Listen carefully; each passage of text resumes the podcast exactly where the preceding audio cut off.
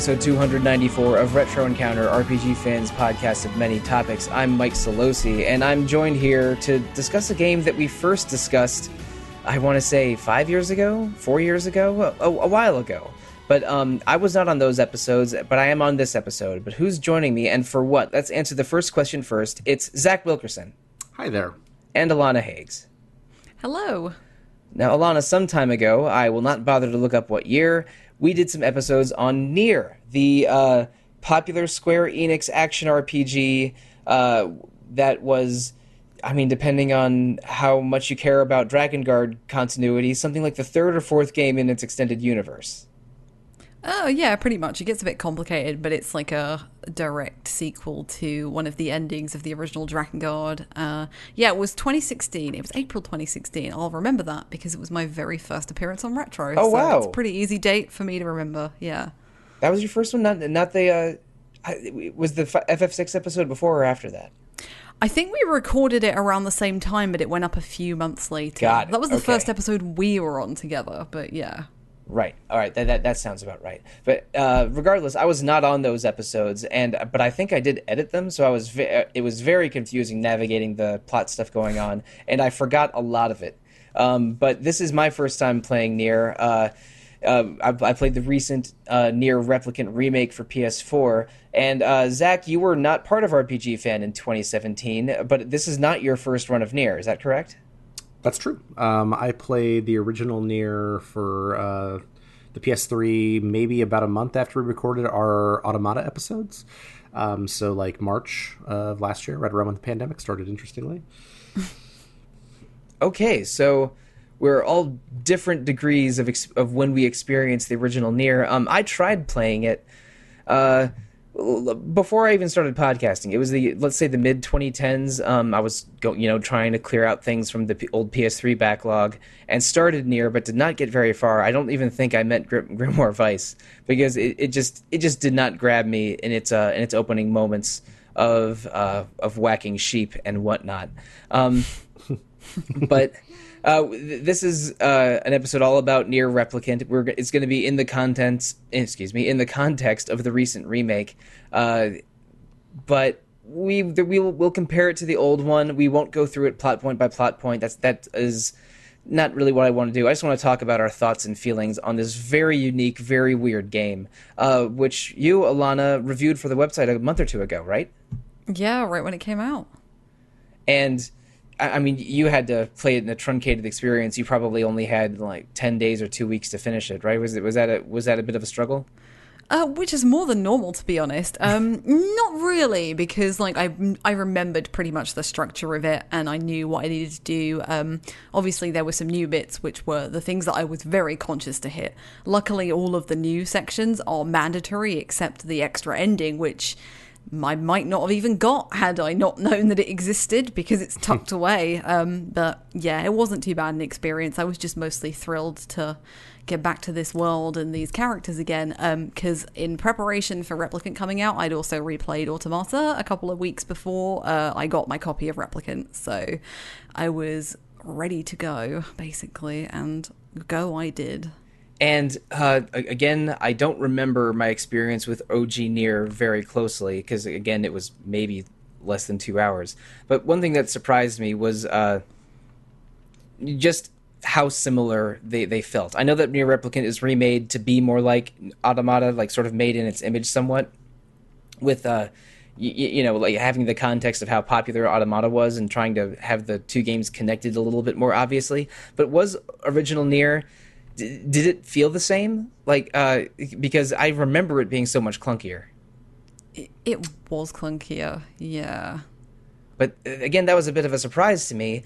I didn't realize the connection of NieR uh, the, the main character NieR sprinting around the overworld with a book flying over him while wielding swords being so similar to what happens in Automata because it's uh, like like the image of 2B running with her drone over her shoulder and NieR running with his uh, flying book over his shoulder was a sort of a stylistic similarity that I really never made a connection to again because I I know extremely little about how the original NieR feels.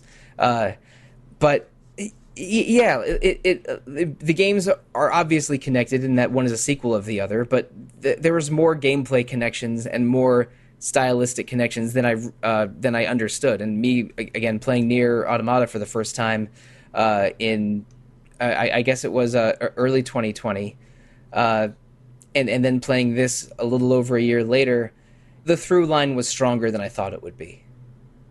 Uh, is I that? Think... Go ahead. I was going to say, I think that's more of a retroactive thing because certainly, like, not to say that there aren't tons of like really obvious connections because obviously in automata you have the library inside the tower you've got all of some of the weapon stories relating back to NieR and some of the other characters um, in Automata back to NieR, but Replicant has got a few tweaks to it that make it a little bit more connected to its sequel. Like some of the areas have been slightly redesigned. Um, so like you know outside the Lost Shrine, you can very visibly see some of the like buildings and the pipes that are in um, the City Ruins in Automata, and inside the, the oh god uh, the junkyard or the junk heap um, part of the factory looks like the inside of the um, copied factory or the abandoned factory in mm-hmm. um, Automata. And the Weiss thing you pointed out was also added in Replicant. Uh, Weiss did not float out by oh. you unless you fought, you were in combat. He disappeared outside of combat and in towns. Um, so, yeah, there was something else they added. But yeah, I think the through line is really important because I think the intended audience is probably a lot of people have played Automata and Automata only because they may not have had a PlayStation 3 or they were put off by the bad word of mouth that a lot of critics gave the original. Um, it's a little bit undeserved. Um, it's better than people said it was, and there was a lot of like anti-Japanese RPG discussion and rhetoric going around in 2010 when the original NieR came out. So it immediately like, put people off, and like Yoko Taro and Cavia Studios, who um, are the people behind Drakengard and the original NieR, um, they had a bit of a rep anyway for like making games that were like ambitious but didn't quite play well. Like I think if anyone's played a Drakengard game, they can yeah, probably that... attest to that more than with NieR. Um, but yeah, Cavia went def- um, were defunct after Drakengard three, which is why many of the like many of the staff like stuck around with Taro and moved on with Platinum to do Automata. So yeah. Right. Um, the kind of fan you're describing is like 80% of what I am. Uh, I, like I knew NieR by reputation that a lot of people loved it, but that there was uh, repetitious parts of it, and it was a little bit messy. And that was also my uh, perception of of the Drakengard games. Like there are cool parts, and this is ambitious, but it's messy. And uh, GameSpot gave it a six out of ten. Like like I that was kind of the reputation that I felt with Cavia, which probably why I was reluctant to try any of their games. Um, but but I, I I'm not someone that was slagging JRPGs around 2010. I promise. Yeah. But uh, it, my interest in NieR was hugely amplified by playing NieR Automata, and uh, and this uh, NieR Replicant remake for PS4 was the perfect opportunity for me to revisit it. And even though I um, I even thought about playing NieR last year, uh, let's say like not long before the uh, the Replicant remake was announced. Um, but uh, Zach, you uh, were a little bit more, uh, let's say, impulsive than I was, and you and you played NieR uh, NieR Gestalt or NieR PS3 not long after playing NieR Automata. Like, what what were a few things that jumped out at you between um, since you've played both versions a year or so apart uh, in terms of differences between the two? I mean, I, I, think that I mean all the things that Alana discussed i think are all significant. But i mean i think it's just like the the way the way the game feels. I actually uh, um i didn't have as much of a problem with the combat in the original NieR as most people. Um like it wasn't complicated um or um you know overly ambitious and certainly wasn't as smooth as platinum. And, th- and this version isn't either. Um, like you can tell that platinum like they, they tried to make it feel more like automata but it's still not automata. I mean, like there's not the dodging mechanics and things like that that feel very platinum. Um, so that's probably what struck me most. Um, and, and, you know, I I actually just think that because of the changes they made, like they didn't make the bosses any harder, and the bosses were amazing in the original NieR, and they're the same here.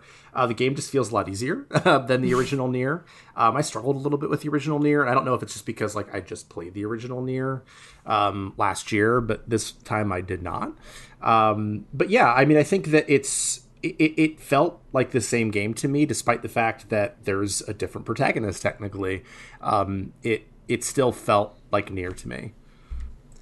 And uh, did they? I, I know a few of the story changes that they made, and, and we'll get to those later. But was there any um, major script changes or voice work changes just, just in the parts that are in both versions?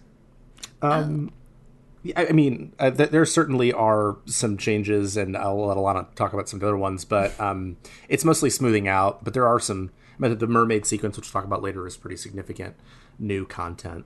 Um, and there are things that are added. But yeah, in terms of the script, there are definitely some some significant changes, but not anything that misses what it was doing originally. And obviously, there are some script changes as well because of the fact that it's young Nier instead of dad Nier. Oh, yeah, this of time around. Yeah, They, yeah. they had to record new dialogue for for Nier himself, at least.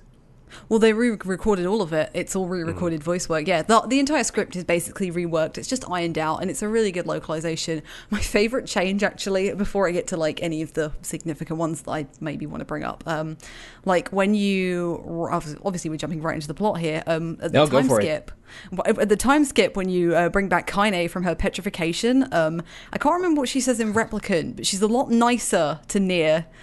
And in the original Nier, she tells him, "You look like." Sh-.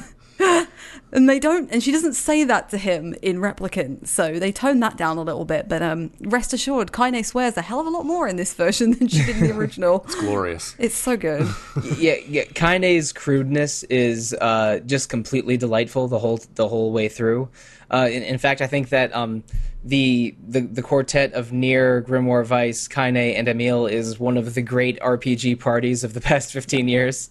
Easily one of my favorites ever. yeah, it, it's um. I, I almost wish that they were together for more of the story because really uh, you only get the full complement of them for let's say most of the part two story because uh, again j- just uh, just so we can throw around terms without confusing listeners.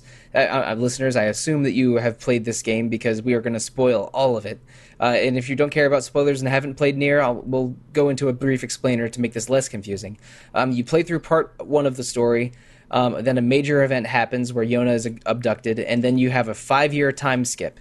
And then at the at that five-year time skip, uh, Emil and Nier go on a brief adventure together, and then they free uh, uh, free Kaine from her petr- petrification. And then the part two story is those four main characters. Um, uh, sort of continuing a story where they have to assemble a stone emblem to open up the Shadow Lord's castle and then defeat the Shadow Lord in his castle to rescue Yona. So part one is young Nier, part two is uh, assembling the stone emblem, and then you get your ending uh, based on circumstances and how many times you've played through the game after defeating the Shadow Lord in his castle.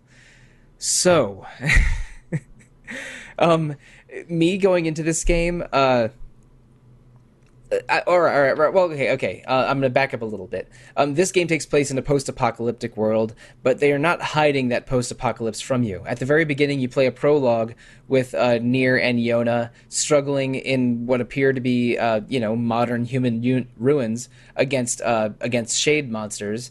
And uh, and to sort of protect his sister, Nier picks up a black book and uses the powers of the black book to stave off the monsters. And then there's a, a time skip of what was it, hundreds of years, thousands of years, into a somewhat idyllic world uh, where a an identical pair of young people, uh, Nier and Yona, are caring for each other in this small town.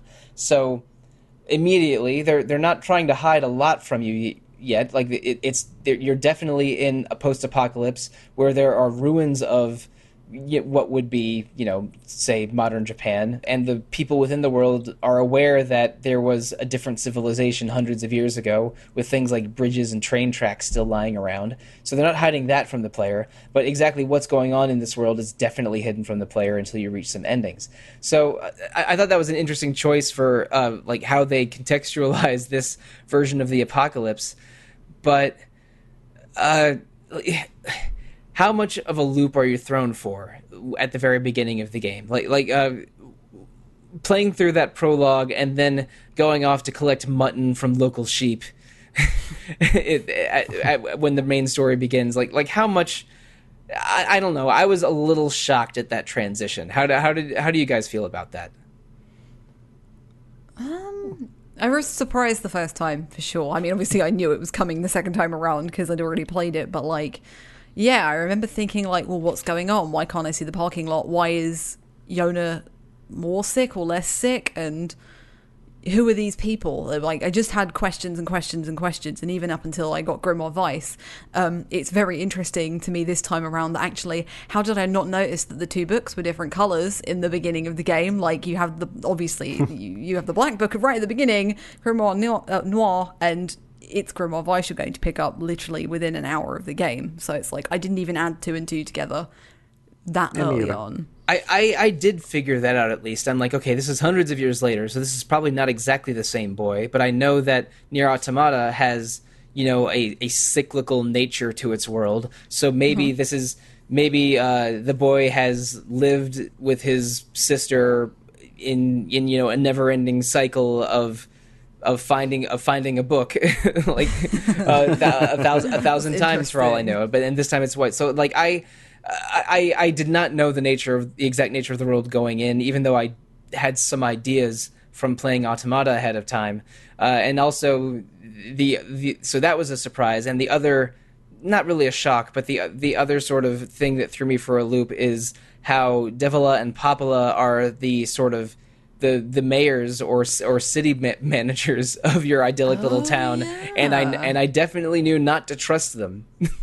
Right. Yeah, of course. I mean, yeah, you've got that contact. Yeah. Yeah, because in Automata, you actually the, the two versions of Devola and Popola you meet are the ones who tell the story about these two versions of Devola and Popola. right. So, um, so, and having played Automata three times before I put this, it's like, oh, I know who these people are. yeah. Which is kind of a spoiler in and of itself, you know? And I mean, yeah. Nier Automata is about androids. I knew that there there was a Devola and Popola android in NieR Automata, and they mentioned other Devolas and Popolas before them. So I'm like, so I I, I knew that these Devola and Popola, that this Devola and Popola in uh, in Nier Replicant were probably androids and was this a village of androids or are they like android shepherds of, of humans?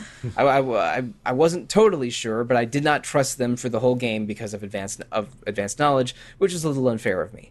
But uh, a lot of the beginning of uh, of Nier one is or, or let, us say the part one of the story is Nier uh, Yona is sick. Nier is looking for a way to maybe cure her sickness, and he's doing odd jobs around town. And it is it is almost side quest the RPG. Like it, it there's very little story thrust. You're like, oh, I read about a flower that might cure her. Let's go collect the flower. Oh, we need to make a delivery over to Seafront Town. Let's go to Seafront Town. And it's it's it, events strung together like that were that introduce Nier uh, the character Nier not the game NieR to the surroundings around him and give the player like some familiarity with the world and its characters. And uh, over the course of that beginning half, you do meet Kaine and emil just two again perfect companions for an RPG. Uh, Kaine is dressed in, in a negligee. Um, wields two swords and is very rough around the edges and physically imposing because she can leap around and slice and dice e- evil shades as well as anything I've ever seen. And Emil is a precocious uh, person with the appearance of a young boy, maybe age 10 or so, but uh, he has the unfortunate curse of anything he anyone he looks at turns into stone, so he's uh, he's permanently blindfolded and, uh, and and lives with his butler in an isolated mansion. Um, and and you meet Kaine near the beginning of part one and Emil towards the end of part one, but they are your two closest companions for most of the game, alongside Grimoire Weiss, a very very sassy talking book. Hmm. And Alana, I was surprised when you said that there, that Weiss doesn't fly over your over your shoulder in the original Nier because that is the image I have of this game is Nier with mm-hmm. a sword with his book flying over him. That that's yeah. very indelible to me now. Yeah, it's only in combat he pops out, but the banter's still there in the original, so you're not like it's not like there's no like back and forth because I think that's what really makes this game is like the interactions between all these characters like all the time. Like it doesn't matter what's going on, they'll comment on what's going on, or they'll joke around, or they'll talk, or they'll exchange, or they'll bicker, and it's like it's just like real life. It's very, very lovely. I really love this cast to bits. Yeah, I mean, Kaine is. Um one of my favorite characters in video games. Um, I mean, and we'll get into this more when we talk about Ending E um, with Kaine, but I think that um, the text adventure stuff that you see with her, I think, is really fascinating um, in terms of like painting her.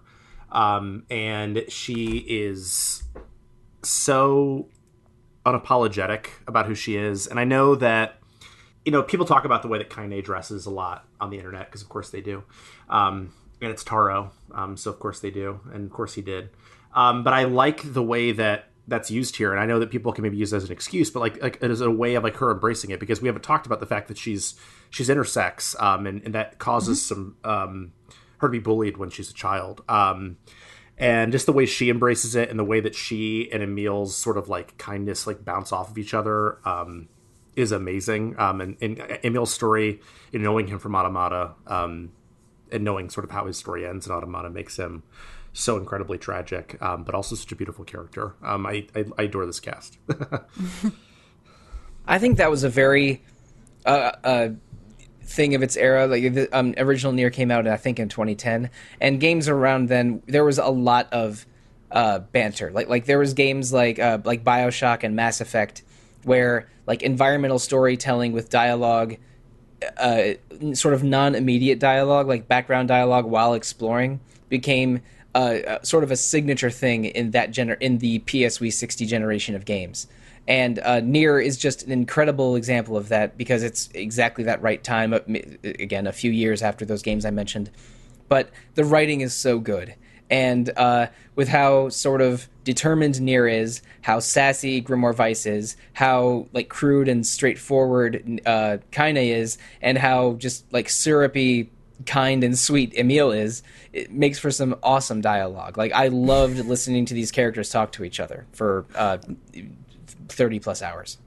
Yeah, my one of my favorite interactions with them is when they're at the top of the shrine, and I think this is, oh god, I don't remember when this happens. Um, oh, I think it's right at the beginning of the second half of the game, and like Emil's talking about how he likes camping outside with Kaine, and Kaine goes, "I've got an image to maintain," and I'm like, you, you missed one of her words there, Alana. yeah, I did. I, this is a PG 13 podcast. I suppose if I feel inclined, we'll get the censors out. It's fine.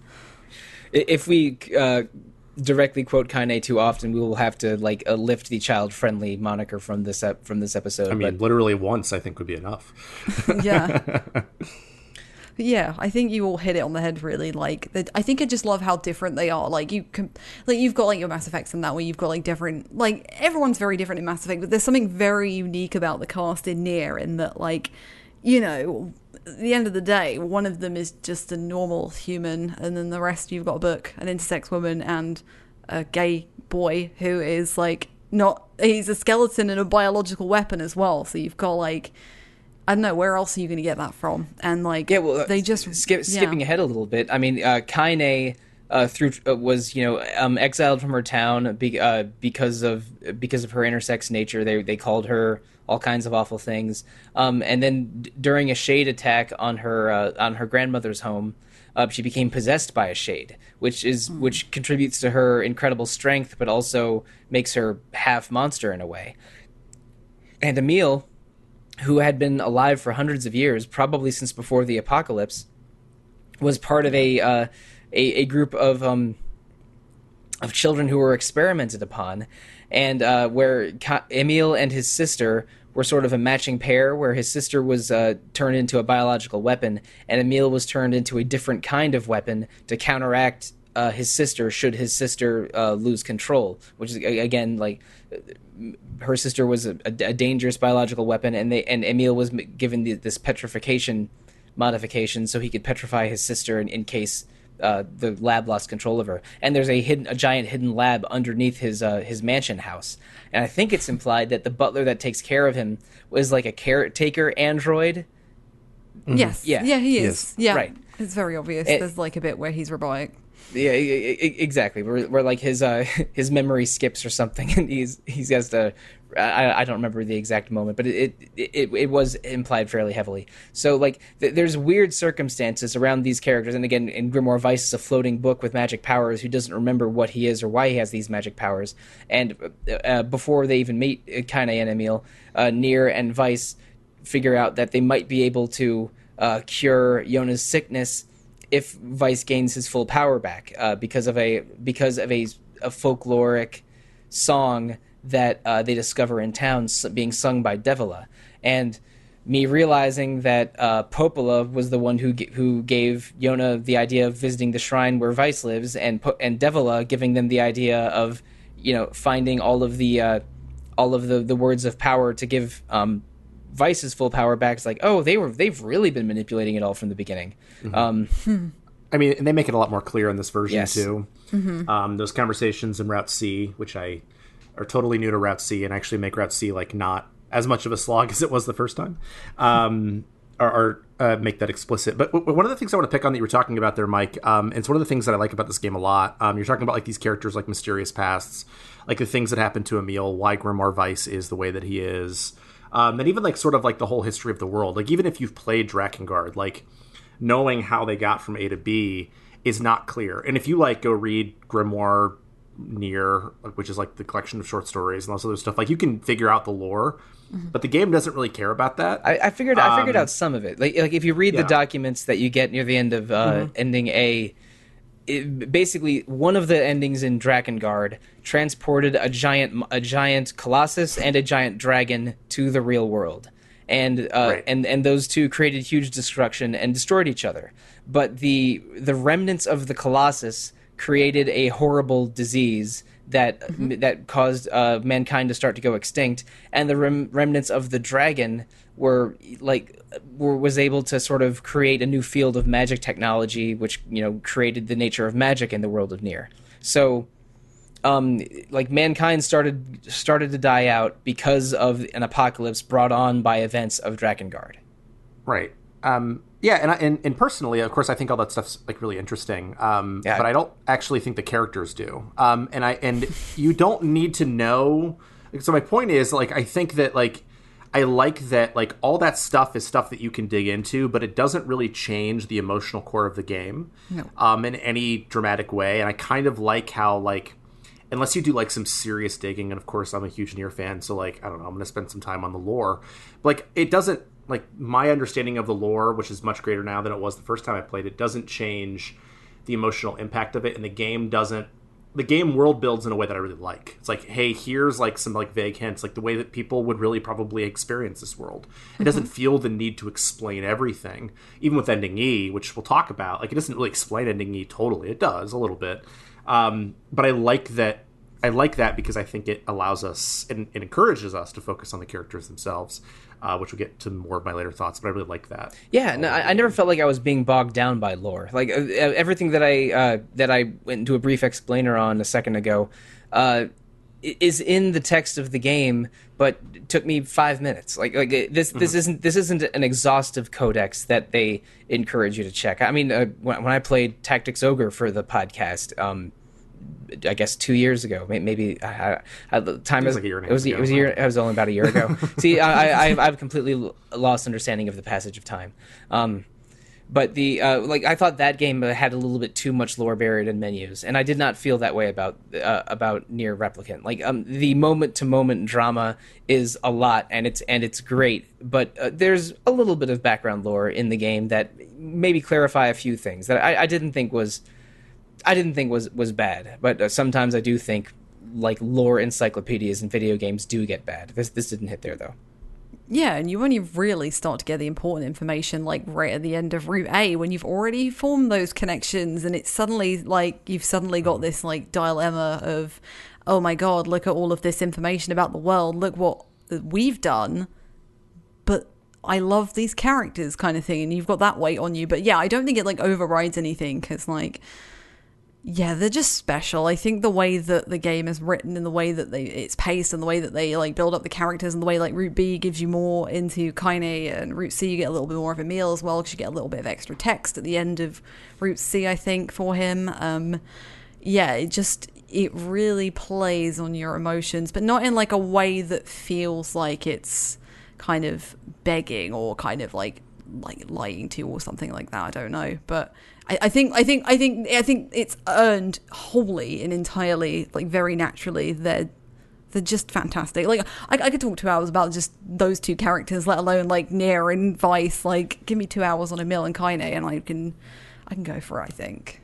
Yeah, I mean, like, like Emil is is uh, introduced a little bit late in in uh, the part one of the story before the time skip, but uh, and and you and uh, he dies sort of dies during one of during uh, uh in the end game portion in the Shadow Lord's castle, but you get a scene I think at the end of Ending B where you you realize that really it was only his body was destroyed, but his head is intact and his mind is intact and he's finding a way to rebuild himself. And that was like seeing him die multiple times and uh, then seeing him uh, like survive was an emotional gut punch followed by emotional relief that felt completely like like like, like completely earned. The, um, this is sometimes uh, stories will twist themselves for the sake of twisting themselves, and I'll just think, what? Where did this come from? Like like why did they do this? They're they're only doing it for the sake of doing it. But for NieR like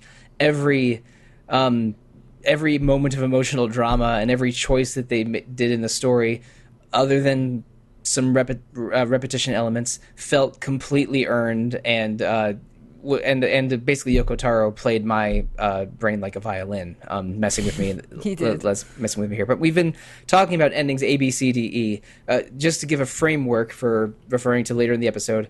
Um, when you beat the game, you beat part one, beat part two, get ending A. Then uh, to get ending B, you load your save file. Uh, your, your, I'm sorry, you load your clear data. You start at the at the stone emblem phase of the game, which is again like the say the 60% mark or maybe maybe the 50% mark and you be you you clear that part again but this time uh, you see monster dialogue like you, you'll see the uh, the bosses get cutscenes and learn a little bit about each of them before uh, uh before fighting them and I also get more information on the relationship that Kaine has with the shade living inside of her and that made me wonder maybe this is obvious and I'm just a dummy or maybe I'm I'm go- I'm stretching this too far.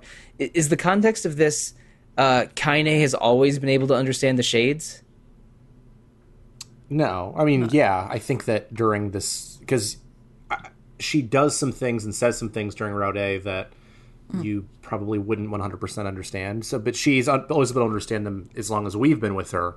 But I think it's only as long as um, Tyrann or Tyrann has been with been inside of her. Thank you. I couldn't. Her. I briefly forgot yeah. his name, so thanks for setting that up. But like th- th- that, I wasn't sure if. Uh, if like they were giving us a, an omniscient player's view of what the shades were saying, or because ending B is sort of from Kaine's perspective, now we can understand the shades because she's always been able to understand the shades. Is that is that, does that make sense? I, I think it's the latter. Okay. Yeah. yeah. I mean, I think she's always been able to understand them. Yeah. Right, and that gives you uh, just a lot of weird context because at, at, the very end of ending A, you learn that um, that humans were almost entirely wiped out uh, thousands of years ago. But thanks to technology from the dragon, uh, they're able their solution for the uh, for the uh, plague from the Colossus was that humans can remove their souls from their bodies. Then, while while their souls were removed and their bodies were dying out, um, repla- uh, make perfect android replacements for their human bodies and reinsert the soul into the new into a new android body.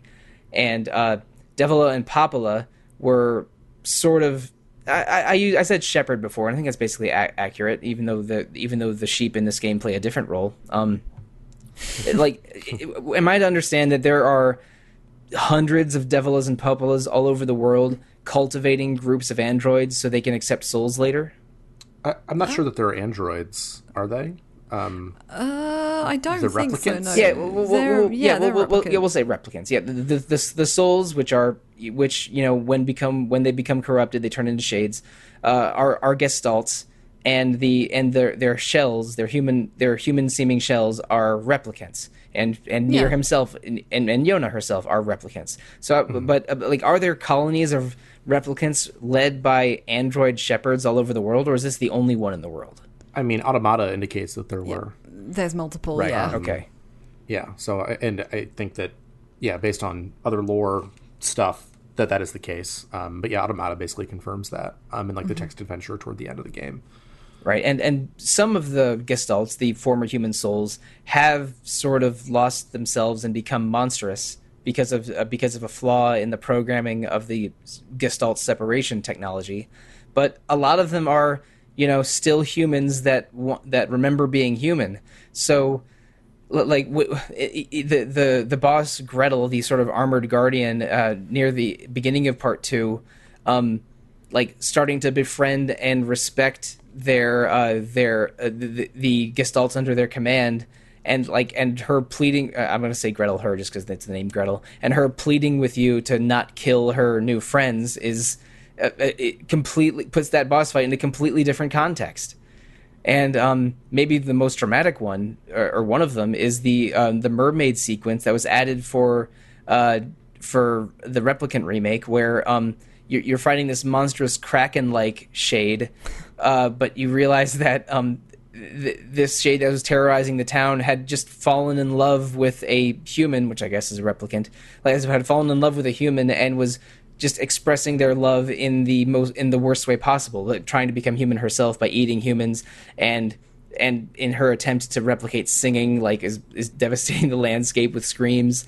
It's it, it, it it's messed up. Like the, uh, basically, um, Nier's belief that he needs to wipe out all the shades to protect his family, and uh, with with the shades themselves being human souls just trying to survive to become human again, is just the most tragic of misunderstandings.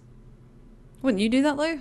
Of course I would. Fjodor likes, yeah, exactly. Like, like, like, if I was if I was a replicant in Nier's position, I would think of the shades as, as enemies. And if I was a, a, human, a former human that had become a shade, I would be trying to trying to survive. Like these, at, at the very the very your very first run through the game, especially since shades are basically just shadowy looking monsters, it is very very easy to get to live with the context. Nier is trying to protect his sister or rescue his sister, and and the shades are monsters that for some reason want his sister. But now, with this context, knowing that shades are are separated human souls, and the Shadow Lord is Nier's own shade or, or Nier's own Gestalt, who is trying to revive his own sister, and the Shadow Lord is the the human Nier from the prologue who picked up the Black Book. Uh, like, like understanding who the Shadow Lord is and what the the shades are just makes just makes everything more tragic. Where I don't think this I, I don't think this game has a real hero or a villain. It's just a uh, like it's just a post apocalypse that in trying to rebuild itself is destroying itself. Right. I, mean, I think that what's interesting to me is that I think even if Nier was able to hear the shades, I don't think that would change anything mm-hmm. that he does. Not a single thing. Um, because he loves his sister, um, and he's decided that that's what he needs. And I think that um, you know we're implicated in that a little bit too because we do know um, in, in, in Route C we've already seen that it happened before, and we're going to keep doing it. And of course, it's a video game, so drawing that comparison is a little trite, maybe. But um, like I, I I think that you know like when you know Popola, who's like calm and kind even in the moments when she's explaining to you what the reality is, like when she just like completely loses her mind after you kill Devola. Um, so yeah, I, I, don't think there are any hero- heroes or villains, and I think that this game sort of rejects the notion of heroes and villains. Um, but yeah, I mean, I think that it makes it tragic, but I think that what's maybe more tragic is that we keep doing it anyway because uh, we just like don't care. Um, I, mean, I was especially sure in ending E when I got to play as Kaine, and I just like went out and killed shades for fun for like an hour.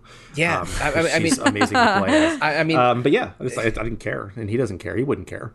That damn Yoko Taro makes video games in part to like, like, like, like have gamers hate themselves. And excuse me for using the word gamers.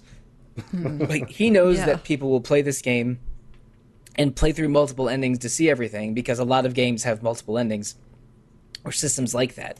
But he wants you to make the player suffer and feel bad about themselves with every with every play with every playthrough. But and and does that by having us learn more about the world and how m- most of this suffering is misunderstanding. Uh, and but and, and every every important character in this game believes they're doing the right thing but it's just everything is making everything worse. And uh, I, I, I think that part of the uh, it's not really the problem, but like uh, part part of the conflict of the plot is that the replicants stopped being empty shells and started and started uh like started developing free will. And uh, Devola and Popola and androids like them also, in their way, started developing free free will.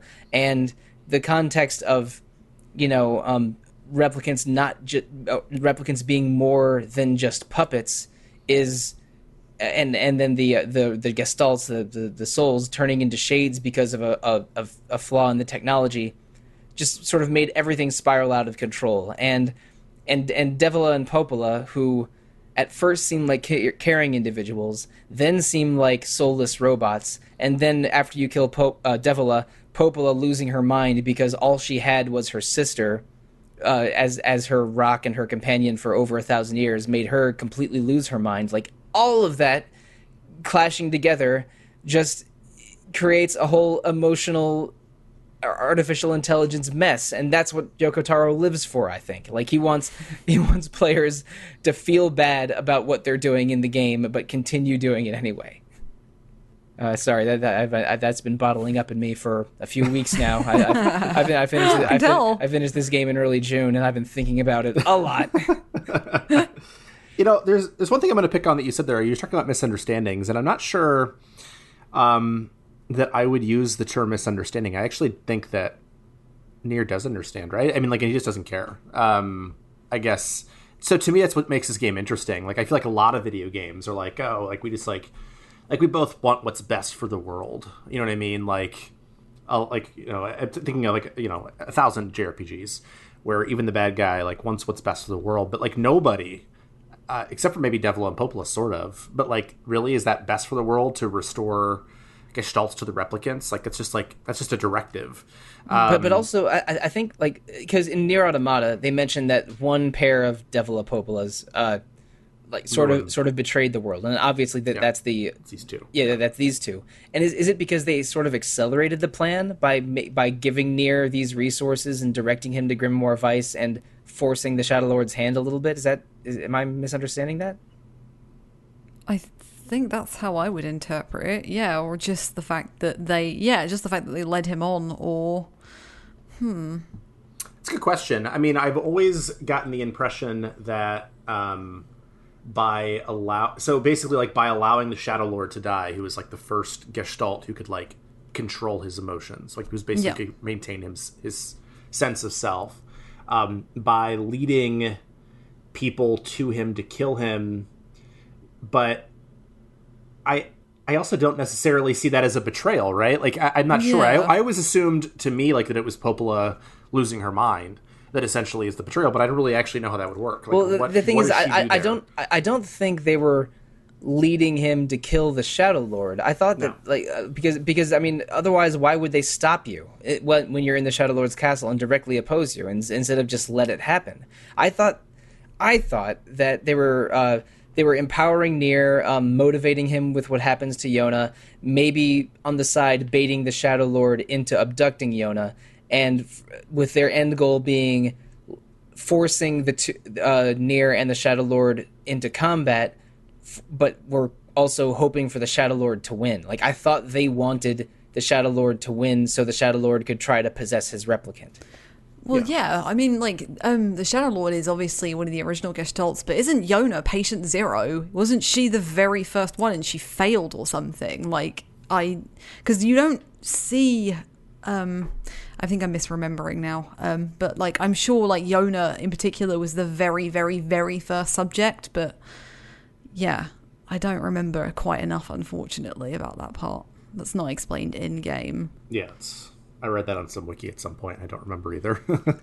yeah. If not um, the first subject, yeah. then at least uh, uh, human Nier and human Yona were early subjects, and hmm. um, and and Gestalt Nier, the the Shadow Lord, w- was you know became strong enough or self self actualized enough, or uh, or maybe had assistance from Grimoire Noir, like like became the first. Or the two of them became the first Gestalts really capable of re-entry into their replicants right? Yeah, possibly. So I, I thought that Devola and Popola were accelerating the experiment by sort of leading Nier and the Shadow Lord to each other, but intending for the Shadow Lord to win, but Nier had become too powerful and destroys Devola Popola and the Shadow Lord instead. Hmm. Is is my interpretation? Yeah, I, mean, I think it's reasonable, yeah. but I guess that to me then it doesn't necessarily explain why Devola and Popola are so like the models are so ostracized. Um, like that just seems like a, a it's not a betrayal; it's just like bad judgment.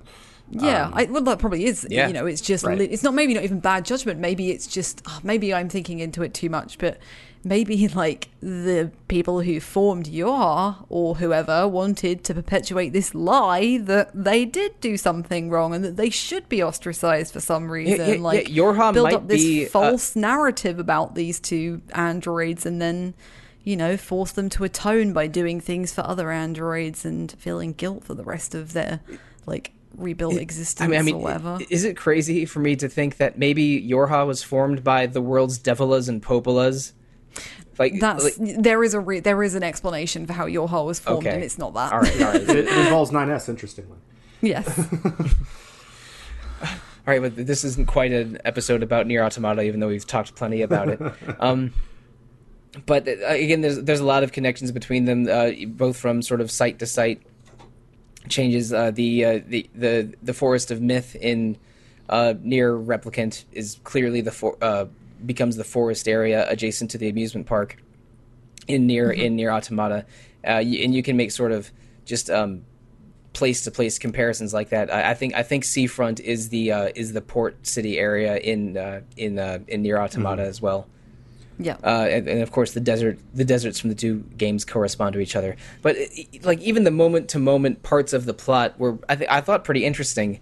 Um, uh, the the desert civilization in, in NieR replicant is uh, by a people who wear masks all the time, are governed by completely arcane sets of rules.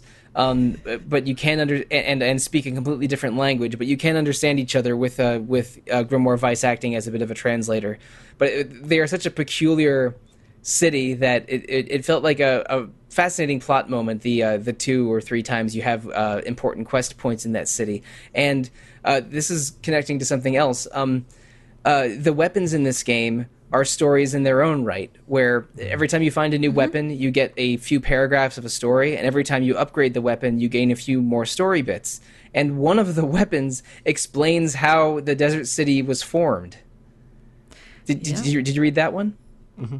I read them all at some point. Okay. Um, I, I definitely didn't upgrade all the weapons because I'm not a total masochist. I, I but, upgraded a um, lot of them, yeah. and I and, and Yeah, that's you a, that- that's a problem I have. Again, I, I, I upgraded a couple to max that I used the whole game, but, but like there's one weapon that is almost that is basically the story of Kill Bill that I Yep. I liked quite a bit. Um, one weapon that explains how the uh, how I forget the name of the desert city again. What what, what is it? a facade. Facade, of course. That one weapon that explains why the people of Facade developed uh, complicated rules and a complicated language. Um, a- another weapon that just uh, that tells the story of a, uh, all of the uh, the labyrinth weapons um, are about uh, are about bulls or minotaurs.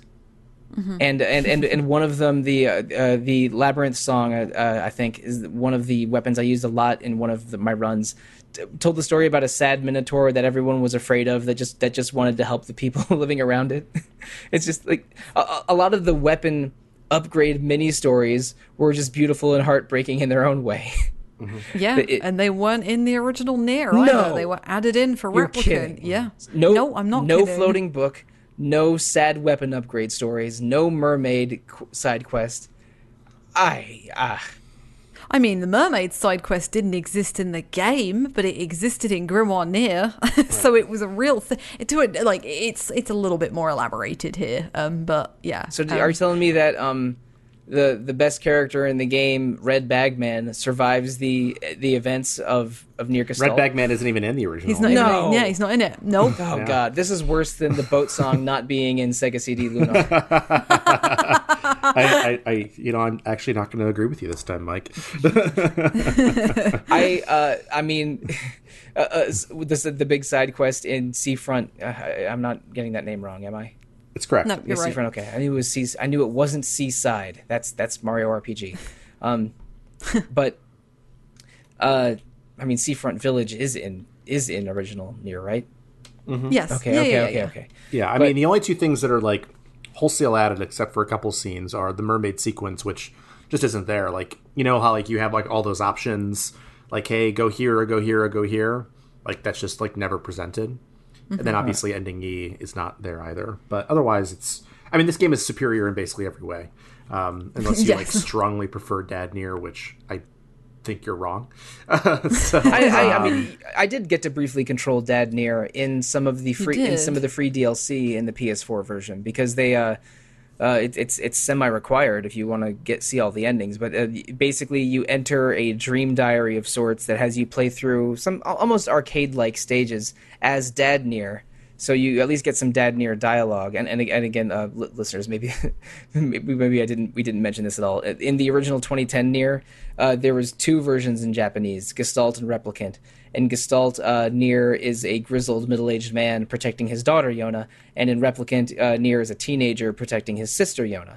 And uh, and worldwide, um, only the Gestalt version with Dad Nier is uh, was released um, in other languages.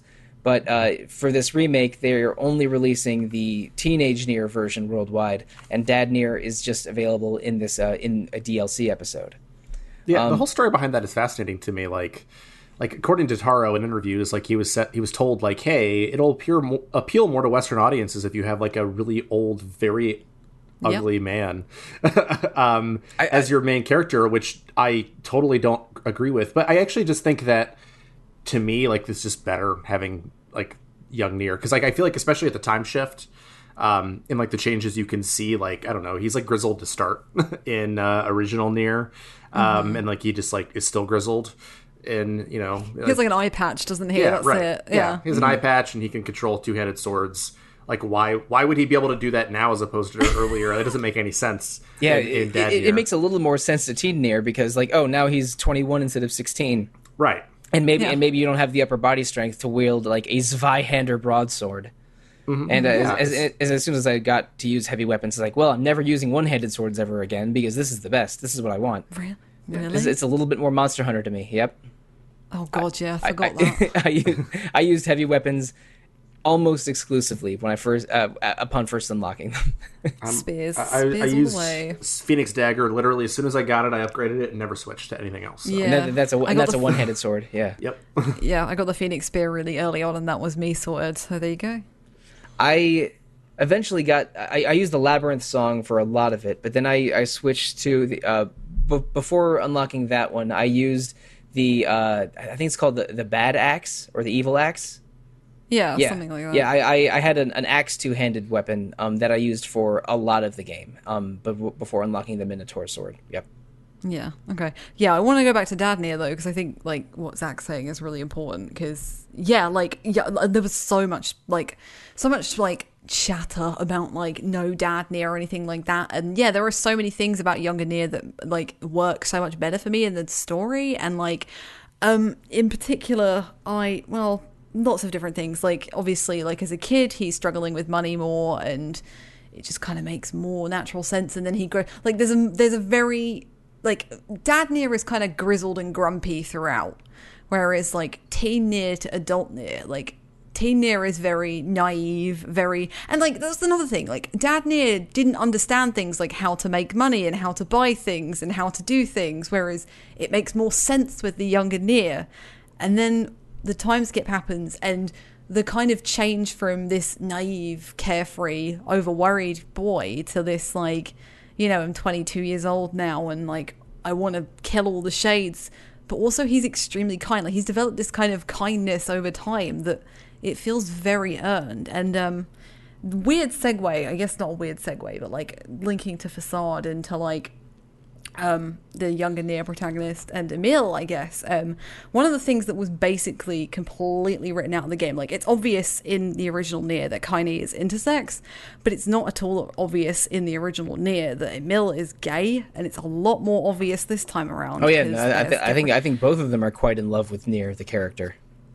Uh, mm, maybe I don't know if I totally buy the romance with Kaine and Nier at all. I, I, I think it's I think it's somewhat one sided, but uh, but but but Kaine, I think that Kaine cares about Nier and Emil is in love with Nier. I, I Uh, Emil is. Oh yeah, yeah, yeah, yeah. I agree with that notion. But yeah, Emil is absolutely in love with Nier, and in the original, like, well, the Western release anyway, because I think it was intact in the Japanese replicant. Um, like, it was completely written out, and I guess it kind of makes sense in context because you know, Dad Nier is like forty-two, and Emil looks like a little Oh, kid. yeah. or- Hmm. But I mean, and, that's also like- like hundreds of years old. I don't know. Yeah, it's like a, yeah, it's like a Doctor yeah, Who no, problem. well yeah, know. Yeah, I mean yeah. yeah, explaining a little kid having adult romantic feelings by having them be hundreds of years old is a JRPG move that I never like.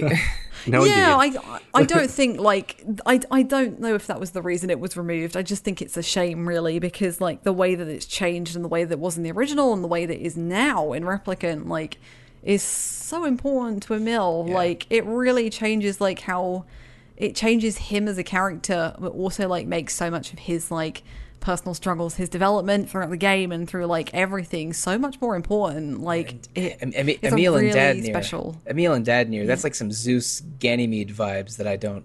I, I don't. I don't love in an RPG. Yeah, yeah, but it work it works really well here. I think, Oh, yeah, like no, it's just so endearing. I, I, I mean, we, we've we've said it already, but I totally agree that the uh, Dad Nier makes way less sense. Was created for a Western audience that uh, you know loved games like you know I, I guess like Bioshock and Mass Effect, like uh, the example I used ma- before, and was a somewhat misguided choice by the developers. It, it, Teen Nier makes way more sense, and I'm I I don't know if I want to say I'm glad they strictly went with it for the remake, but it just it just it, it, I think it was just the right call. Um, They did, they did a good job with it. and, and giving think. Dad Nier a cameo in the DLC is a, is a good nod. yeah, it was fun. Yeah, He- he- the voice actor did a great job in the original. Like I wasn't, I, I, and it's it's funny because like I knew that it existed when I played the original NieR, but it didn't like none of those things that Alana talked about like don't that don't really make sense. Except for maybe like I don't know if he's a replicant that was just created and doesn't know how to do money. I don't know. I mean, I, I can maybe try to reason my way out of it, but uh, like those things didn't really occur to me. But like now, like I can't, I can't see it any other way. Having Yeah. played both, And and uh, again, this is me not being privy to uh, a decade of discussions on online forums about this game. But like, are we led to believe that the events of this game or the, uh, a version of the events of this game have happened hundreds of times? uh, I don't think that NieR is as cyclical as Automata All right. is. no. It's- But I- interestingly, but yeah, NieR Gestalt, which is the Dad Nier version, and NieR Replicant are both apparently canon. yes, Um, like they take place at two different times. So I I don't really know how that makes sense. They've never tried to make that make sense, as far as I'm aware. But yeah. I'm glad they haven't either, because like that's another thing that Yoko Taro does. It's like all of these endings could be canon as well. Like you don't have to. Yeah, he he, he picked an uncommon ending from Drakengard to be the canon ending that led that leads to NieR. Yeah, and that doesn't mean that the other endings didn't happen either. So you know, it's just it's it's almost like something that like he's almost like taking the piss a little bit. Like, why are you trying to like make sense of everything so much? Like, just let it happen. And it's like, And and, al- Yeah. and also to be fair, I mean endings A, B, and C are almost the same in terms of what happens to Nier the character. It's, it's just you have to go through them each time to get more context, like understanding the speech of the shades after ending A, and uh, getting additional scenes with Devola and Popola after ending B, and, and other and other parts of the game as well after ending B. But like it, it, at the end of all of them, uh, uh, Nier ex- executes the Shadow Lord, and uh, in, and um, but then in B and in B and C, he also has to defeat Kaine, and uh, uh, after she goes berserk and Tyrann starts starts to take over her. But um, after you do that three times, or should, after you do a- endings A, B, and C, B and C of which also involve killing Kaine, and if you have unlocked every weapon in the game, which is a total of thirty-three of them, uh, several of which you get in the main story, but some of which you have to do side quests or do some exploration for. And I definitely use a non spoiler guide to help me find a couple of them. uh, you get the option to, instead of killing Kaine, uh, you get the option to take her place. And uh, so, uh, and this will go into the memory core of the whole universe and erase the memory of Nier from existence, but will but Kaine will survive. And in her memory, she was the person that defeated the Shadow Lord and rescued Yona. But in doing so, uh, again, with the context of erasing the memory of Nier from the world, they do the thing that uh, Nier Automata is also famous for and force you to, to delete your save file. And that leads to ending E, the circumstances of which are sometimes really exciting, and but ultimately I find a little puzzling. Uh, let's talk about ending E. To un- to unlock ending E, first you have to unlock all of A, B, C, D, and then start a new game, but naming Nier a different name than in your original file. So I, I named my Nier retro in the original file, and I named him Nier in this new file because That's something I do sometimes for games that I know I'm going to podcast about later. Uh, and uh, starting this up, you play through the very beginning of the game again, but after you defeat the lizard boss around, I don't know, maybe like a third of the way through uh, chapter one, uh, there's a part where um, where Kaine is woken up from con- almost dies and is, is woken up from consciousness. But in that scene where Kaine wakes up, she wakes up in her own bed with the events of the of this new beginning being a dream, and it takes you to the events after ending D, where Nier's memory has been erased from the world, and now you're playing as Kaine. Uh, so, what do we think about about this part of the game? It, like, it, it's cool controlling Kaine, but I'm not sure oh, yeah, I love. Is. I'm not sure yeah. I love everything they do in ending E. Uh, let's I, talk about it. I think I do love everything they do in ending E, but I want to talk about controlling Kaine first. sure. um, uh, because it's delightful. Oh my goodness. Yeah. Um, She's amazing. It actually kind of reminded me, like, I've been playing the uh, Final Fantasy VII um, Intergrade DLC recently. And It is like the, fi- the fast pace of that um, sort of reminds me of playing as Kaine. Like, playing as Kaine is just a delight. Um, like I want a game where I can play as Kaine. Um, I don't actually think Ending E opens up some like different timeline, and maybe it does. Who knows? It's Yoko Taro. Um, but if it does, I want it to be a timeline that is like a year later where Kaine has to deal with something different, and I play as her the whole game because controlling her is like the most fun I've ever had playing a Nier game. It was more fun than playing as 2B. Just like how quick she moves, the power of it. Like I mean, like it was so intuitive in a way that playing as Nier or Dad Nier or whoever um, was not. I thought it was just amazing. And I yeah, really wanted yeah, to like she, go visit all the areas, yeah. and I couldn't. Like I couldn't go to the junkyard. I tried. They wouldn't let me. Um, which is interesting because if you try to visit the junkyard, they say like the robots are getting out of control when you're when yep. you try to visit the junkyard, which I thought was cool. But yeah, I mean, I just I love controlling Kaine. Yeah, yeah, she has the power of the heavy weapons and the speed of a one-hand weapon, and is if, if just as mobile, if not more so, than Nier himself. But uh, going to the one of the places you are allowed to go is the Forest of Myth, and uh, interestingly, when you go there in part two of the game as Nier, uh, one of the trees there like is some kind of like giant hard drive and describes itself as a as a receptor of memory that contains all memories, but it's starting to be corrupted and the memories are starting to be eaten, which is a mm-hmm. one of the game's visual novel segments. Again, again, I, I I mean this is true of Nier Automata and Replicant. There's visual novel segments and uh, where that are completely dialogue driven, and also uh, sort of top down shooter segments. Like I didn't realize that Replicant slash Gestalt also had overhead gameplay with enemies shooting red balls at you. I thought that was strictly part of Automata, but how wrong I was. Well, like Replicant does it more often as well because you've yeah. got like the Diablo section underneath the mansion, you've got the Resident Evil section in the mansion when you go and see Emil the first time. and, and, and like, bring, never it, made the Resident Evil connection, but you're so right. Yeah, and they, they, they bring and they bring back a semi Resident Evil version in the in the Ghost ship.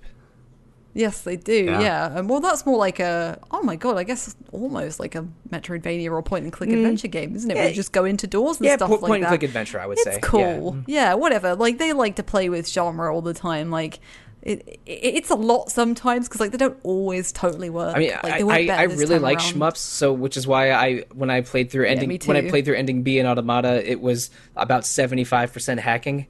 Um, oh, for, wait until you get to the new raid and the. Uh Final Fantasy 14 Nier series. Oh, I haven't. I haven't. There's a, there's a little schmupping there. Uh, uh, the, the, I, don't, I, don't, mind now, that. No. I don't mind that. I don't. I. I. Uh, I. Uh, when I was fighting. I'm the, still talking near. when I was fighting the Nier credits in Automata, I got all the way to the German localization team before I died. That's amazing. Um, that's... Yeah, I got I, this time around. I did as well. I was like, wait, don't I have to die at some point? I didn't. I didn't know that, so I was fighting for my life. yeah, me too. in that ending, it's but been uh, four years. Do I need to die? Yeah. Back to replicant. Um, uh, basically, uh, you make the connection that this tree was not just metaphorically or in a mystic sense calling itself a receptor of memory. It really is the connection to the world's hard drive in this universe. And uh, in the ending E, as Kaine, you find an opening in the tree to revisit it, and it's kind of like the um, one of the tower areas or one of the Adam Eve areas in, in, in Nier Automata. This is an area very, very heavily influenced by being uh, made after Nier Automata.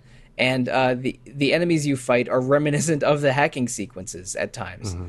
Um, It's uh, you, you fight uh, you fight clones of uh, of Kaine, and then go into a heavily uh, sort of black white aesthetic area that that is kind of like a hacking sequence in Nier Automata, and you end up fighting um, a number of Kaine's memories, leading to that that lizard shade that dominated her storyline in the first part of uh, of, of Nier Replicant, um, and eventually uh, that sort of uh, against the, the context is is sort of that this rep- repository of memory that you that you encountered earlier in the game as Nier uh, is the last place where Nier's data is. Like you can, th- there is a backup of Nier and Weiss in this uh, in this memory tree hard drive that is uh that is the sort of missing piece that Kaine is struggling to remember but can't.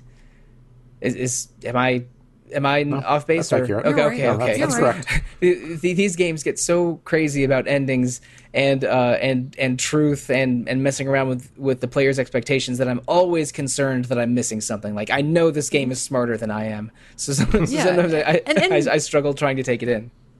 And ending E is so different to any of the other endings in Replicant anyway. Like it's definitely closer to what you'd expect in Automata. So if you've like had the distance from Automata and you're literally you know, you've done endings A, B, C, and D in fairly quick succession, then you're gonna not expect that. So yeah, it's totally understandable that you would get it a bit confused, but you didn't. So Right. Well, I mean, I, I I thought I was mostly understanding it as I was playing it, but because I know there's a lot to this game, and uh, and Yoko Taro plays with endings and expectations and and drama in, in ways that I uh, that I'm always surprised by. I was a little I was always slightly worried there was something I wasn't getting, but.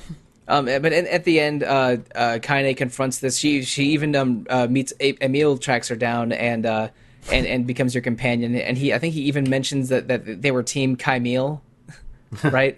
I love And that. I'm, I'm It's like, oh, that, that, that's cute. I, w- I would have played a whole game as Kaimil. That's all right. I would love that.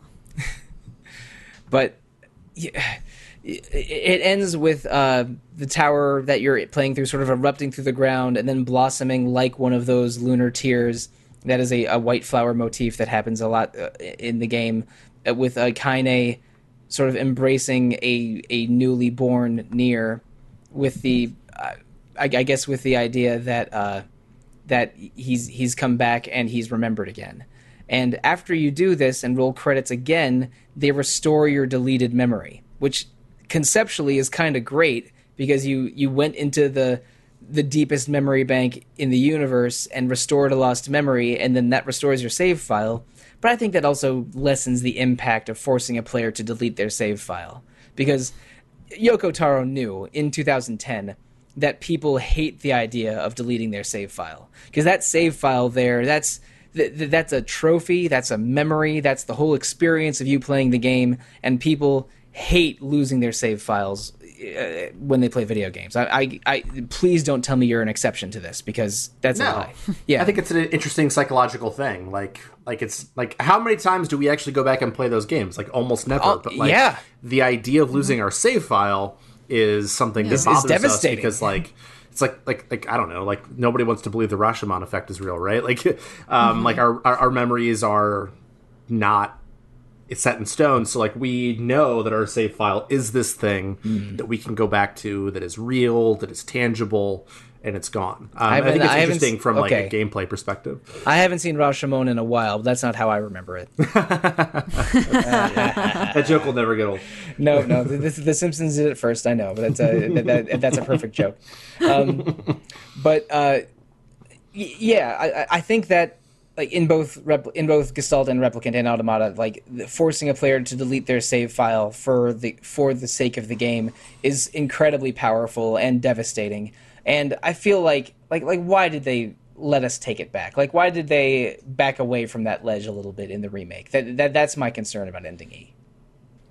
Yeah, I, I had the similar a, a similar concern. I still kind of do, and I still don't love that I get it back. But like, uh, I I'm still trying to work my way through my feelings about it. Like I'm getting there, but like I'll be really honest, I did not like Route E or Ending E at all when I reviewed this game. So like I'm changing a little bit just because like I've had a lot of time to think about it, and I think it's really clever in what it does with Kaine as a character in particular, and like you know um throughout the game we've used word like throughout this podcast even we've used like ways to describe her as like apolo- apo- unapologetic and she is very much her own person and like there is a line at the end of automata um that i remembered the other day and it was like um oh god it's something like you're not handed life you have to work it out yourself or something like that. And that is essentially what Kaine's doing throughout this entire ending right? She's like making her own decisions because she's like no screw what the world wants to happen. I don't care whether the last gestalt or the last replicant has gone. I want to make what the best of what i can make of it and so like i like this part of it i like what they do with kaine i like that she gets back a version of Nier. It's not the version of Nier that she is a version of Nier that she cared for, but she doesn't care about that. She's got like a figure to hold on to, kind of thing, and she's physically holding on. Yeah, to I mean, it. i Like, i if we view this Nier as a save data backup, which is sort of how I interpreted it, interpret it, we don't know when that save data took place. yeah, exactly. And like, but she doesn't care about whether that is. She just wants, she just wants Nier. That's it. That's all she wants. She wants Nier, and she doesn't. And she's got Emil there with her as well, so everything is back to normal for her because she's got what she wants. And you know, at the end of the day, like I guess, why does it matter if it's like everything's going to go? it's, it's, it's like she knew something was missing, and that was bothering her, and she was struggling with it, and she didn't knew know what she wanted until she was fighting all of those uh, robots and memories in the tree, and until you know it became sort of a desperate fight for her. yeah, that's just more because of the memory loss, I guess. Yeah, and but like I think she'd have done it regardless. And uh, there's a memory loss segment in the in the greatest manga of all time, One Piece, and and and when Hot take. Right? Uh, when the uh, and, and when sort of a big turning point happens and all of these people suddenly remember all their lost loved ones that had disappeared from memory there's just an incredible amount of emotional release and maybe that's one of the scenes from the anime that i rewatch and cry.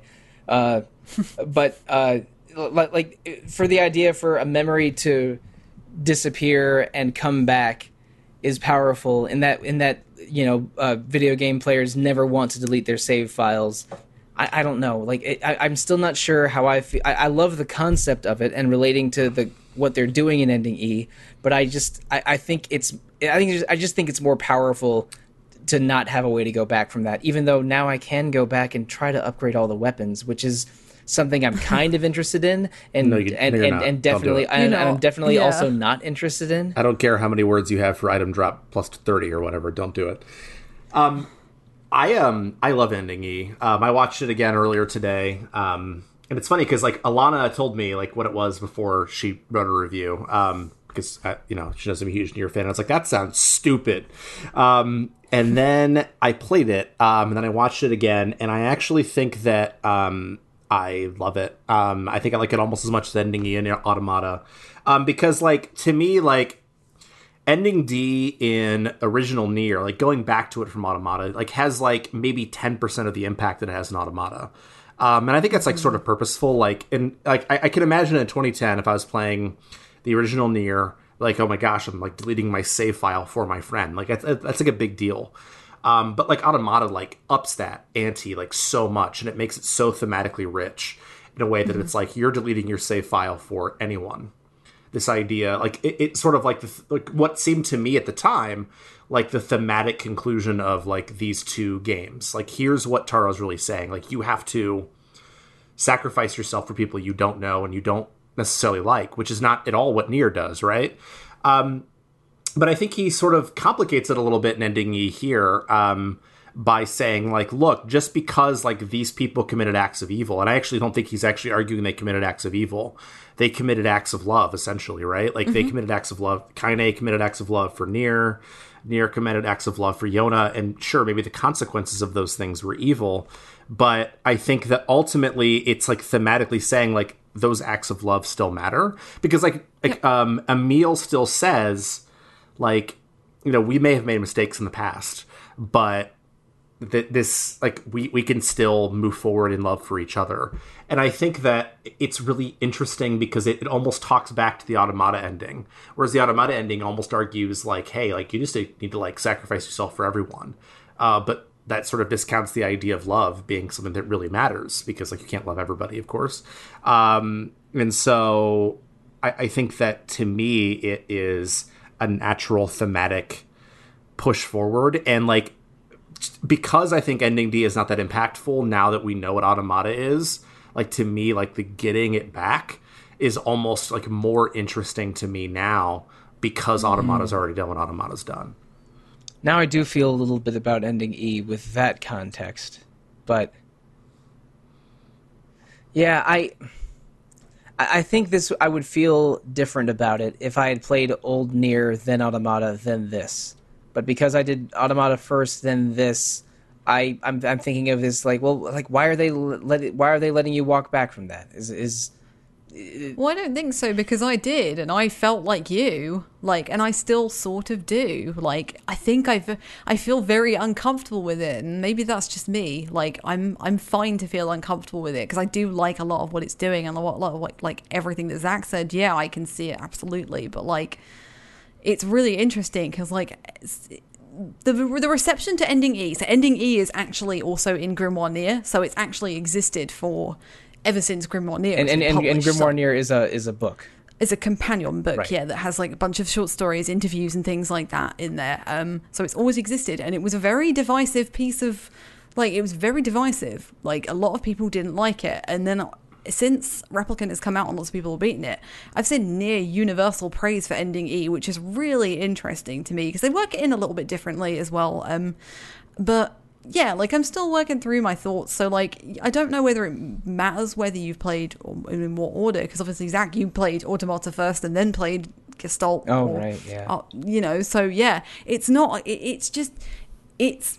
It's not going to work for everybody, and like I'd rather it made me feel really uncomfortable, to be honest, than if I walked away from it completely satisfied. Oh yeah, that was perfect. But like, yeah, I think you just need to learn to take something from it essentially and i think what i'm getting from it is like that it's some kind of i'm, I'm deliberately saving things because we're recording this before something i've written goes up so i'm trying to the thing you write will go up before this, my friend. it will yeah okay so well i don't uh, No, no, no, no, yeah, no, well, no. I mean- please plug it. That's something we absolutely should talk about. Well, yeah, I mean, like I talk about my like conflicted feelings with ending E and how like I came to resolve most of them in this piece and like but it's not the center of it. Like the center of the piece that I've written is about like um, both Emil and Kaine as existing as queer characters in a world where like essentially they have to find their own place in life and their own place in the world and how that reflected on me as a person replaying it this year and like I think ending E, the way I got around it was realizing that actually, you know what? Like, how often are we, like, Kaine has spent her entire life being bullied and abused and tormented, and she puts herself through so much throughout the, probably more than, like, I don't want to say more than Nier. Maybe she does though. Mm, she puts herself through more, so yeah. much in the game. Like she's been beaten by kids, she's lost her grandmother, she's possessed by a shade willingly after having her leg and her arm chopped off, right? And then she's like isolated, she pushes people away, she has to confront Hook, who is the shade that killed the grandmother, and all the shades have uh, fairy tale names. Like she has to go through things over and over again. In Route B, she has to relive all of it again while she's petrified under this text adventure. And then at that campfire scene, which is new in Route B, like she like comes out to Emil and is like, "My body's different. They bullied me for this. This is that." And this is her kind of like starting to rebuild herself and rebuild every piece of like her emotion and her like like find her own place in the world basically. Like she's very much trying to do that anyway but like there she's like trying to learn to love herself and come to terms with what she, who she is and where her place in the world. And then like getting to route e is like her fully acting on that and going like no screw the world. Mm-hmm. Just because i've been told all my life i do not deserve this i will take it and do what I want with it. And like the, the interesting consequence of ending E is like, regardless of whether she's happy, uh, all all the replicants, all the gestalts are gone at this point. Like, or they're going. The, the the project will never be fulfilled, and in fact, the ending says that they're all dead in three years' time. So like, you know, but in that one moment for her, it's so important that she's happy to her. And that's all that matters, right? Like it's it's a really valuable lesson, I think. And like, as much as I don't love getting my save file back because I'm like, uh, it's it's slightly different, but okay. And like, I I feel like Emil coming back. Maybe I love Emil, but like it was a little odd. And the androids, are obviously the two, the the boy and the girl, are like obvious references because the voices of 2B and 9S are playing those two androids that you fight or you see inside the tree. It, there's so many different elements to that route that have me mixed, but like almost every single interaction with Kaine, her fighting herself over and over again, like she has done for her entire life. Right. Like she has to fight Hook again, she has to fight all these other copies, she has to relive another text adventure. Everything at once is just bombarding her and it's like pushing through it's like a breakthrough she's gone through so much trauma and she just breaks through it and is like no that's it and that's that's that's that's what i take from ending it and i don't know if everybody will um but like yeah it, it's helped me help me accept the ending and a lot of other things as well which you can go read the piece if you want I mean, two things. One is Kaine is brilliant and she deserves that ending, and also your piece is brilliant, so everybody should go read it. It's really good. Yep, just check out the RPGFan.com's features section. Uh, and, uh, and what, what's the name of the title of the piece? It's it's it's about to go It up is- as we're recording this. It, it is called Queer Replicant. Got it. Identity and Sexuality through Kaine and Emil in Nier Replicant.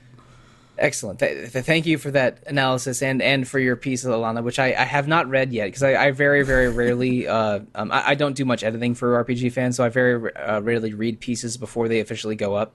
But I'm I'm uh, looking forward to reading your piece in its completion once it's uh, once it posts, which is uh, bef- which is again after we're recording this, but it's definitely out now by the time that this is uh, released.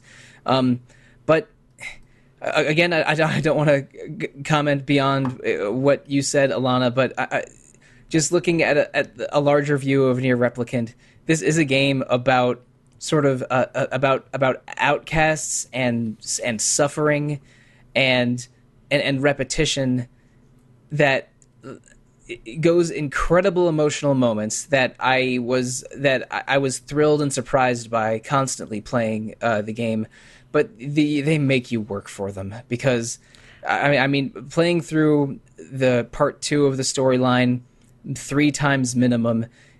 It, it, it's not as fun the third time. It's it's like I mean I mean I mean I mean e- even if the first time it's as fun as eating a tub of ice cream, the third time's as fun as eating your third tub of ice cream.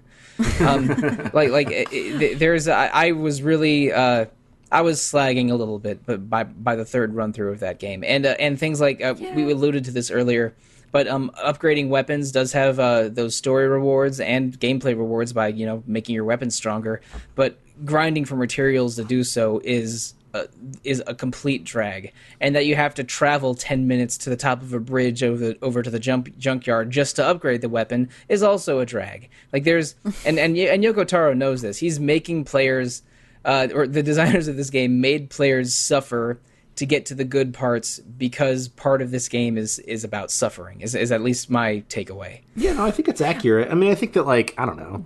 I mean, he likes to he likes to take things that are like gamified and make them like real parts of the game and like ways that like are- an effort to show the annoyance that the, the character would go through. Like in Automata, like I don't know, it takes a while to get the vending machines to open up, right?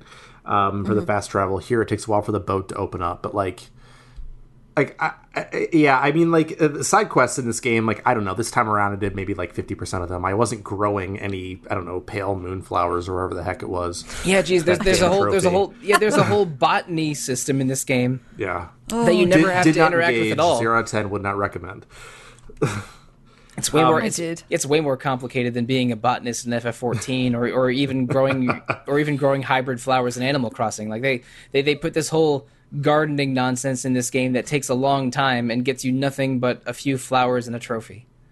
It's good money if you grow, if you grow wheat or rice. It's really good, quick money. But by the time you're in the second half of the game, like money is you don't kind really of need no money in this game as long as you do Yeah, like, I mean, I mean, I mean, I, I, any I, I. I, I- yeah, I did side quests for money, and that gave me a lot. And then I I Yeah. killed robot. I sold robot parts for money a little bit. Uh, Yeah, but it's uh, again like they celebrate tedium in this game and and to a degree force players through tedium in a way that is very deliberate, and I did not always love. but Yeah, like But- but- you're but like The junk the wor- heap is not maybe not my favorite area to run through because I've done it a whole lot in the last me too. year and I think, Yeah. that, I three think that was the one I went through the most as well. Um, Yeah, because that's where you get all your alloys and that. Yeah, yeah, and like uh, the tedium of the side quest is like I think it's probably worse here than it is in Automata. Like I think Automata got some similar criticisms and like, but there's so much back and forth in particular in this one, and like the fast travel, it's fast travel, sure, but you still have to walk to facade from the boat, or you have to walk to the temple. Like it's not like there are vending machines everywhere or like your your hot transporters everywhere. But like, um, I think it, it, it's really frustrating to me because like it's it's illustrating a point which I love and like you know like near th- there's a really good quote actually that encapsulates it and I can't remember the specifics but I think it's after it's after one of the mermaid sequences and the postman or the the guy with the red bag like dies mm-hmm. and Nier says I'll miss their arguments them And arguing like- is is just a hallmark of the great writing in this Yeah. game. it is great. And it's like but you know why are you helping people out? Well because you're a person and you're a nice person and you're empathizing and you're helping people right? Like i think that's what the side quests act to do right? They're like i, I think one of the comparisons I made in my review, like I know you said that like Automata and Replicant were quite similar to you, but I think you were going for more gameplay. I still think even though they've got thematic links, I think they're quite different in that like Automata definitely deals with like grander concepts a bit more, um, but like Replicant deals with people more directly. Like I know again, Automata's message is like give yourself up to save everybody because empathy is universal, and the, the same message is here in some ways. Um, but like in replicant like you're doing things to help people to make them happy and then ultimately at the end you know Nier gives himself up to save Kaine because that's what he wants Kaine saves brings back Nier because that's what she wants and she wants to make herself happy like you're doing everything in this game to like help people out. Like think about the lighthouse side quest which is like extremely famous. Yeah. like um it's so incredible. And like there's so many choices in those like quests where actually it doesn't change anything. Like whatever you say like it, whatever you say but i still like I sat on some of those decisions for 10 minutes. I'm like, no, Alana, you're reviewing a video game. Why are you having a mental breakdown over whether you're going to tell someone that, they're gonna, that their husband's died or not? Why are you going to lie to them? th- I'm th- like, that- You can part- change it, and she reacts basically the same way, which Yeah. I did. Are, are, are you talking about? Are Yeah, you, yeah, are you talking about the lighthouse lady or the red bag lady? That's the red Yeah, bag lady. because- but you can also do the similar thing with the lighthouse lady. Right, Like you can tell her that the husband wasn't writing the letter, and it's like, why am I agonizing so much? But I'm agonizing because I I give a shit, basically like every time. It doesn't Yeah, matter yeah, whether yeah, with the- gonna react differently. With the red bag woman, the, the first time I ran through it during uh, ending A, I guess, uh, or before ending A, I, I told her that her husband died, and she was completely devastating, and it was uh, devastated, and it's and it's gut wrenching. And the second time, you know, me with my dumb gamer brain was thinking, I'll say the other thing uh, uh, Nope. this time, to, and and it'll be different, and maybe maybe it'll be better. And it's worse because she assumed that her husband left her because of something she awful. did, which is worse. And like, like again, this this game it didn't affect the rest of the game, but it's still just a, a very powerful dialogue moment.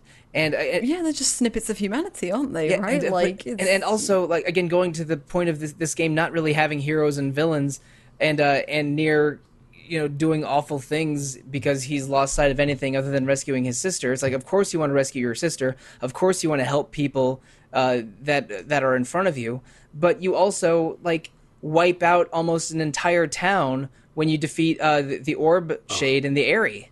And and That's always and- the part that gets me in this game. and Oh, and and and. Yeah. and, and, when- and Emil's when- reaction. Yeah, and Emil breaks down for having killed an entire village, and uh, and then Nier tells me it's okay. It's we, we did it to kill a shade, and we're and and we're alive, so it's okay. And but, but with the knowledge that these shades were humans. Uh, that that makes it worse, and also when you have the shade dialogue and before endings B and C, and you go to the area before that event happens, you hear Shades saying, "Well, uh, we're most of the population of the town now. We're pretending to be humans. We just want to live like humans." And the replicants in in the area are paranoid jerks, while the Shades in the area are just trying to live lives like humans again. They actually And- like sell you like goods. yeah, they sell you gear, and like a little kid, and uh, there's an older sister shade is protecting a younger boy that I think is a replicant. Um, that, but but you murder all of them, and, and it's that's a, a gut punch. The one that gets me the most, though, is uh, I, I'm sorry, I'm, I'm rambling now, but I have to talk about this scene before we shut it down. BP? Um, what? BP? BP, the robot, Oh, oh God. Khalil. Khalil. That was my not guess. thinking- Yeah. I was not thinking about that one. I'm thinking of a scene with no dialogue at all. After Emil dies, um, you Oh. you sort of uh, you, Oh, yeah, you- God. You, you sprint into an empty hallway, and like uh, and, and Nier and and Kaine are just so emotionally spent that they just sit there wheezing for a while. Then Kaine punches and kicks Nier a couple times, then brings her head close to him like they're about to kiss or something, then breaks away and they both just say, let's go, and they move on to kill the Shadow Lord. It's like, what? like people just being emotionally drained and expressing Yeah. it and expressing their grief in those different ways. And is was like I, I I couldn't believe the acting in that scene. Oh god, the voice acting, and even in the original, it was great. But like, it's just as good here. the- like the voi- it's the so- voice Laura, work Laura and the- Bailey is a goddess. Let's be Yeah, honest. the voice work and the I, I, Yes. yeah, the, the voice work and the body language in that scene were just incredible. Huh, I yeah. met Laura Bailey at E3 a few years ago. What? Yep. You did. Yep, no, no, yes, excuse you me? did. Yes, Steph and I did. We were we were we were interviewing uh, um, uh, people for uh, for the uh, uh, for the Telltale Batman game, and she's Catwoman. Yeah. So uh, yeah, uh, we, We used to be friends. Exactly. It's the chat. All right, would you say a long time ago we used to be friends, but haven't lately at all? Oh, come on now. Thanks, sugar. Veronica. Okay. Yeah. All right. Okay. If I'm making, if I'm quoting lyrics from the opening theme to Veronica Mars, maybe we are nearing the end of the. We are nearing the end of the episode. Hey. Hey. But anyway, uh, thank you so much, Alana and Zach, for allowing me to express myself after I had many complicated thoughts and feelings after playing NieR uh, NieR Replicant for the first time. Um, Don't worry, I did too. Thank you. Yeah. It's normal. Yeah, Thank you. This is a cool, uh, brilliantly written game that is frustrating at parts, but that frustration is deliberate on the parts of the creators, which makes me, which makes my feelings even more complicated, I guess. But uh, I don't regret fi- uh, crossing it off the list, especially that I'm able to podcast about it with you guys because this was a, uh, again, th- this was both um, a, a great discussion. I feel, and also cathartic. I definitely feel. Yeah, I'm ready to do it all again with NieR Reincarnation or whatever else they do Oh, next, boy. and probably replay both of these games again at some 10 out of point and have I haven't. another identity crisis. Let's Go, go. go read about go. like all the theory crafting about like the Lunar Tear and like destruction seeds online. Don't worry, there'll be another near. there's uh um th- this game goes deep Aut- i think Nier automata is a somewhat better game for reasons we don't need to get into but uh, Yeah, that game goes deep too and the and the way these two games connect just makes me that much more excited for whatever Yoko Taro does next uh, even if even Yeah. if it's just another raid in Final Fantasy XIV. Well, I was gonna say, like, just to cut it off there, right? Like, if NieR Replicant and that last raid in um, Final Fantasy XIV can make a whole swathe of people go, "I want to play Drakengard now," like you've done something right. There are a whole lot of Drakengard references in both. I will say that. I Oh, I yes. I, uh, I mentioned my somewhat disinterest in Dra- Drakengard earlier this episode, but I have not wanted to play Drakengard more than when I was going through the various endings in this game. Uh, That that that is the truth. I think the NieR raid, the last one, I haven't done it myself because I'm nowhere near it, but like I've obviously sat and watched it, and like even I was sitting there watching it and was like. Oh, okay. Yeah. This is where we're Yeah, going yeah, now. Puppets Bu- Here we Puppets go. Bunker- Those bells. Puppets Bunker was the last thing I did in FF14 before going on an uh, uh, inde- indeterminate hiatus on it. But uh, it, whatever Yoko Taro does, that is a that is a a a devious but brilliant man, and I am interested in whatever his next uh, endeavor is. But let's talk about our next endeavors at Retro Encounter. Um, next week, we are doing two episodes in a row, bringing back the Essential 10 in uh, a, a set of episodes we're calling the Essential 10 2. We are going to add 10 more games to our RPG Fans Retro Encounter Hall of Fame over two more episodes. There will be arguments, there will be. Uh, there will be stress, but it, we will eventually arrive at a list of 10. And so lose please four staff members in the process. Yes. it's, we, no one mentioned that. Well, that's you two then, at least. Bye. Yep. we'll see. And uh, that we, I already know a little bit about how those episodes went, and I already have regrets. But um, Uh, but th- please look forward to those two in the next two weeks. And after the Essential 10 2, we are doing two episodes on Hakuoki, which is a uh, otome game, uh, a, a female centric visual novel set in, I believe, uh, I, I believe post feudal Japan. Uh, the, the Shinsengumi are involved. So I, I think 19th century Japan. Um, I, I haven't done all the research into it yet, but we are doing two episodes on Hakuoki later this month, and the panel will be all women. So please look forward to the first Otome game coverage on Retro Encounter. But also on Retro Encounter, a game that's a, a little bit more something I'm used to. Uh, we are doing two episodes on Shin Megami Tensei Nocturne, a, uh, the artist formerly known as Shin Megami Tensei 3, in August which are I think will bookend episode 300 the way that we have it set up right now. So episode 300 will be its own special thing, and we will also have two episodes on Shin Megami Tensei and Nocturne coming in August. But listeners, if you want to message us about Shin Megami Tensei Nocturne or Hakuoki or NieR Replicant or Veronica Mars, the best way to do so is to email us at retro at rpgfan.com. You can also uh, comment on RPG Fans message boards, our Facebook page, our Instagram page, our Twitter page, our Discord server, our YouTube channel, our Twitch channel, something streaming every day on Twitch. Please interact with RPG Fan however you see fit. Another great way to interact is to listen to our other fine podcasts Random Encounter every two weeks about randomness, Rhythm Encounter mostly every two weeks about RPG music, and Phoenix Edge usually every week uh, mostly about current events. You can review Retro Encounter and those other three on Apple Music, Google Play, Spotify, or whatever listening venue you choose. Please give us feedback. We love feedback, but how do you give us feedback? As individuals and not a group, let's tell them, starting with you, Zach. Uh, you can tell me what you think about NieR or all CW shows, including Veronica Mars and Gilmore Girls, at ZachW at RPGFan.com, or you can message me on Discord at ZachW. Now, hold up a minute. Veronica Mars was the greatest UPN show of all time before joining the CW family.